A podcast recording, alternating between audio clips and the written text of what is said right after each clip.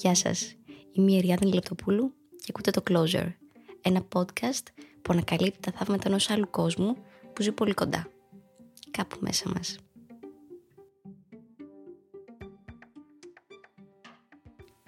Νάρκηση.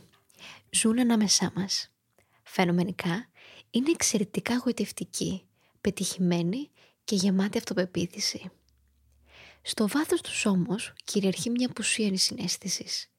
Έχουν μια μη ρεαλιστική μεγάλη εικόνα για τον εαυτό τους, έχουν μια βαθιά πεποίθηση ότι είναι ιδιαίτερη και μοναδική, είναι ιδιαίτερα χαρισματικοί στο να ελέγχουν και στο να χειραγωγούν και δεν αντέχουν ίχνος κριτικής. Κάτω από αυτό γελιστερό τριχωμά τους νιώθουν ανασφαλείς και ανεπαρκείς. Έχετε φτάσει ποτέ στο σημείο να ρωτιέστε τι στο καλό κάνατε λάθος πάλι και δημιουργήθηκε τέτοια έκρηξη από την πλευρά του συντρόφου ή του γονέα σας; Έχετε συμβιώσει ποτέ με έναν άνθρωπο που σας κάνει την ζωή κόλαση, αλλά ο περίγυρος να τον θεωρεί φανταστικό και αξιαγάπητο; Να σας κατηγορούν για κάτι που έχουν κάνει οι ίδιοι ή να σας θεωρούν πολύ συναισθηματικούς και υπερβολικούς; Έχετε νιώσει ότι μπορεί να έχετε τελικά εσείς κάποιο πρόβλημα να φταίτε για όλα και ίσως σας αξίζει τελικά τέτοια τιμωρία; Τότε ίσως βιώσατε ή βιώνετε ναρκισιστική κακοποίηση. Εάν ένα άτομο που εμπλέκεται σε μια τέτοια ναρκισιστική σχέση, είτε συντροφική, είτε φιλική, είτε γονεϊκή, δεν συνειδητοποιήσει βαθιά και ουσιαστικά τι άνθρωπο αντιμετωπίζει, θα συνεχίσει με εντυπωσιακή επιτυχία να κατηγορεί τον εαυτό του και να κοντεύει να χάσει το μυαλό του όλοι οι άνθρωποι με ναρκισιστική διαταραχή προσωπικότητας είναι προφανώς νάρκηση. Οι νάρκηση δεν έχουν απαραίτητα ναρκισιστική διαταραχή προσωπικότητας και αυτή είναι μια σημαντική διαφοροποίηση. Όταν μιλάμε για διαταραχή υπάρχει ένας μακρύς κατάλογος μοτίβων και πρέπει να έχουν τουλάχιστον 5 στα 9. Πάμε να δούμε λιγάκι τώρα ποια είναι τα πιο συνηθισμένα χαρακτηριστικά τους.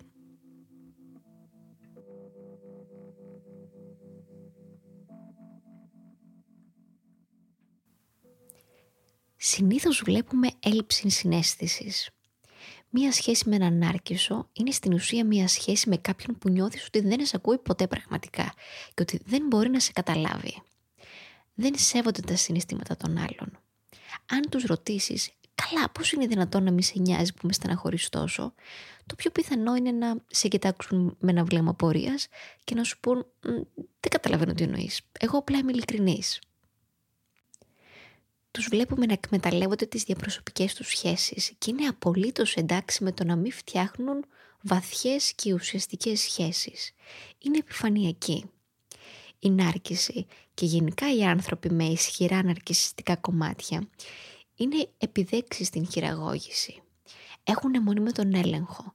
Θέλουν να ελέγχουν τους πάντες, τους συντρόφους τους, τους φίλους τους, τα παιδιά τους προσπαθούν να διαλύσουν το εγώ σας, την αυτοπεποίθησή σας, γιατί αυτή η αυτοπεποίθηση είναι απειλή για τον έλεγχό τους. Με λόγια, όσο πιο σίγουρος είσαι, τόσο λιγότερο νιώθουν ότι τους χρειάζεσαι και αυτό είναι κάτι που τους κατακαιρματίζει. Ο λόγος που μπερδεύονται πολύ μαζί τους είναι γιατί λένε αυτός ο άνθρωπος ήταν αλλιώς στην αρχή της γνωριμίας μας. Ήταν τρυφερός, ήταν δοτικός, με λάτρευε θέλω να σας πω ότι έτσι λειτουργούν. Στην αρχή μιας γνωριμίας ενδιαφέρονται πολύ περισσότερο να σε εντυπωσιάσουν παρά να σε γνωρίσουν. Είναι εντυπωσιακοί, σου τα κάνουν εύκολα. Προσπαθούν να σε πείσουν ότι είσαι το άλλο τους μισό και ότι ποτέ δεν έχουν νιώσει έτσι. Στην συνέχεια αρχίζει η υποτίμηση, η διαφορία και άλλα πράγματα έτσι που θα δούμε και λίγο εκεί πιο κάτω. Τις φορές που χρησιμοποιούν την ενσυναίσθηση είναι για να πάρουν αυτό που θέλουν. Χρειάζονται κάτι εκείνη τη στιγμή. Θέλουν να σε κρατούν στο χέρι, να στο χτυπάνε αργότερα. Και όταν πετύχουν το σκοπό τους, γίνονται κρύοι. Επίσης, ερωτεύονται και μπαίνουν από τη μία σχέση στην άλλη με εντυπωσιακή ταχύτητα και σε αφήνουν πραγματικά να αναρωτιέσαι αν όλο αυτό που είχε ζήσει μαζί τους ήταν αληθινό ή ψεύτικο. Ένα ακόμα έντονο χαρακτηριστικό τους είναι ότι έχουν μια υπερβολική αίσθηση σπουδαιότητας του εαυτού τους, μια μεγαλομανία, ότι ο κόσμος τους χρωστάει. είναι εγωκεντρικοί. Όλος ο κόσμος περιστρέφεται γύρω τους. Τα πάντα αφορούν αυτούς. Κυριαρχούν στις συζητήσεις. Ε, δεν μπορούν να περιμένουν ποτέ στην ουρά. Τους βλέπουν όλους από ψηλά. Μπαίνουν σε φαντασιακά μονοπάτια περιόριστης επιτυχίας, δύναμης, εξουσίας και ιδανικής αγάπης.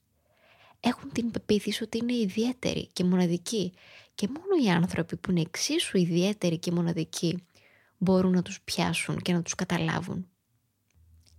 Συνεχώς αναζητούν την αποδοχή και τον θαυμασμό. Είναι σαν να ρουφάνε όλο το οξυγόνο από ένα δωμάτιο.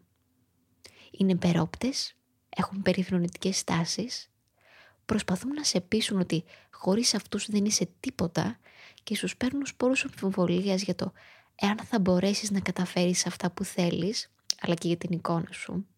Για παράδειγμα, συγχαρητήρια για την αίτηση που έκανες για τη δουλειά, αλλά δεν ξέρω, σου ταιριάζει άρα για αυτή τη θέση; Δεν θέλει γύρω στο μάχη; Έχεις;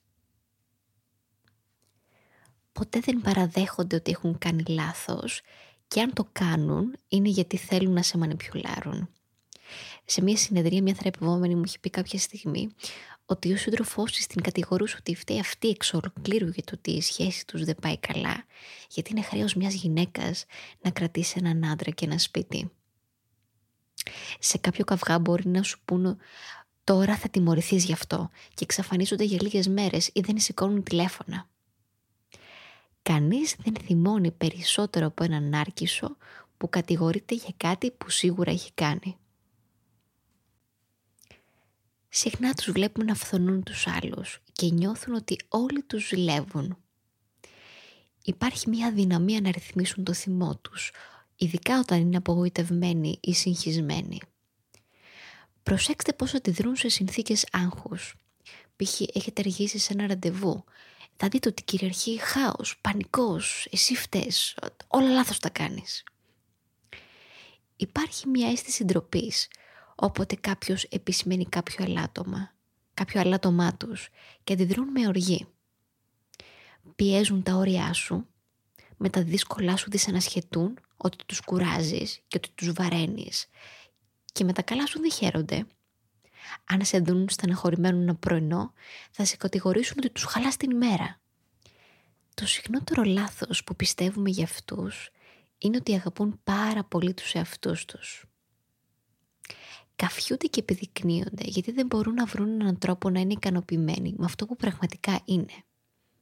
Με άλλα λόγια, στην πραγματικότητα μισούν τον εαυτό τους και αυτό το μίσος το προβάλλουν στον άλλον. Το είσαι απέσιος, είσαι φρικτός, δεν κάνεις ποτέ τίποτα σωστά, είσαι βάρος. Ουσιαστικά εκείνη την ώρα μιλάνε για τον εαυτό τους. Αυτή η ανωτερότητα είναι το κέλυφός τους, είναι η στολή τους που προστατεύει αυτόν τον εσωτερικό πυρήνα ανεπάρκειας, ώστε κανείς ποτέ να μην δει αυτό το κομμάτι. Υπάρχει μέσα τους ένας βαθύς τρόμος μην αντιληφθεί κάποιος το πόσο αόρατοι και λίγοι νιώθουν. Συνήθως οι άνθρωποι που έχουν βιώσει τέτοια κακοποίηση έχουν ένα πολύ συγκεκριμένο είδος ψυχολογικών συμπτωμάτων. Στο μυαλό τους επικρατεί μια σύγχυση, μια θολούρα έχουν μειωμένη αυτοεκτίμηση, άγχος, κάποια συμπτώματα κατάθλιψης όπως λύπη, θυμός, ευερυθιστότητα δεν μπορούν να σταματήσουν να το σκέφτονται γιατί δεν ξέρουν πώς να διορθώσουν την κατάσταση. Αδυναμία, απελπισία. Άλλες φορές βλέπουμε ότι μερικοί από αυτούς παγιδεύονται σε έναν κύκλο τελειομανίας. Σκέφτονται αν μπορούσαν να το κάνουν σωστά, τότε ίσως κέρδιζα την αγάπη του, την αποδοχή του. Γι' αυτό πολλές φορές βλέπουμε τους ανθρώπους αυτούς να μπαίνουν σε διάφορους ψυχαναγκασμούς. Οι άνθρωποι που βιώνουν αρκισιστική κακοποίηση αισθάνονται επίσης πάρα πολύ μόνοι τους γιατί νιώθουν ότι κανείς δεν καταλαβαίνει αυτού του είδους την μοναδική περίσταση στην οποία βρίσκονται. Και αυτό γιατί οι νάρκησες συχνά δείχνουν ένα πολύ ηλιόλου στο πρόσωπο στον κόσμο νιώθουν ότι χάνουν την ταυτότητά τους σιγά σιγά και υιοθετούν όλο και περισσότερο, περισσότερα μαζοχιστικά στοιχεία και τάσεις. Ειδικά τα παιδιά που μεγάλωσαν με έναν νάρκισο γονιό κουβαλάνε πάντα μαζί τους το δεν είμαι αρκετά καλός σε τίποτα. Και αυτό συμβαίνει γιατί τέτοιοι γονείς είναι συνήθως απορριπτικοί, ταπεινώνουν, υποτιμούν ε, τα συναισθήματα των παιδιών τους, περιμένουν ή προσδοκούν τα παιδιά τους να τους μοιάσουν. Άλλες φορές βλέπουμε επίσης και ένα είδος ανταγωνισμού, ειδικά στα άτομα ιδίου φύλου. Για το τέλος πάμε να δούμε τι χρειάζεται να κάνει κανείς έτσι ώστε να βγει με τις λιγότερες εκδορές μετά από όλα αυτά. Το μεγαλύτερο πράγμα που κρατά πολλούς ανθρώπους σε αυτές τις σχέσεις είναι η έλλειψη γνώσης. Και η κεντρική δουλειά που κάνω όταν δουλεύω με ανθρώπους που βίωσαν ή βιώνουν τέτοια κακοποίηση είναι να τους εκπαιδεύσω πάνω σε αυτό. Το καλύτερο πράγμα που μπορείτε να κάνετε για τον εαυτό σας είναι να απομακρυνθείτε από αυτούς τους ανθρώπους και να μην έχετε καμία επαφή μαζί τους.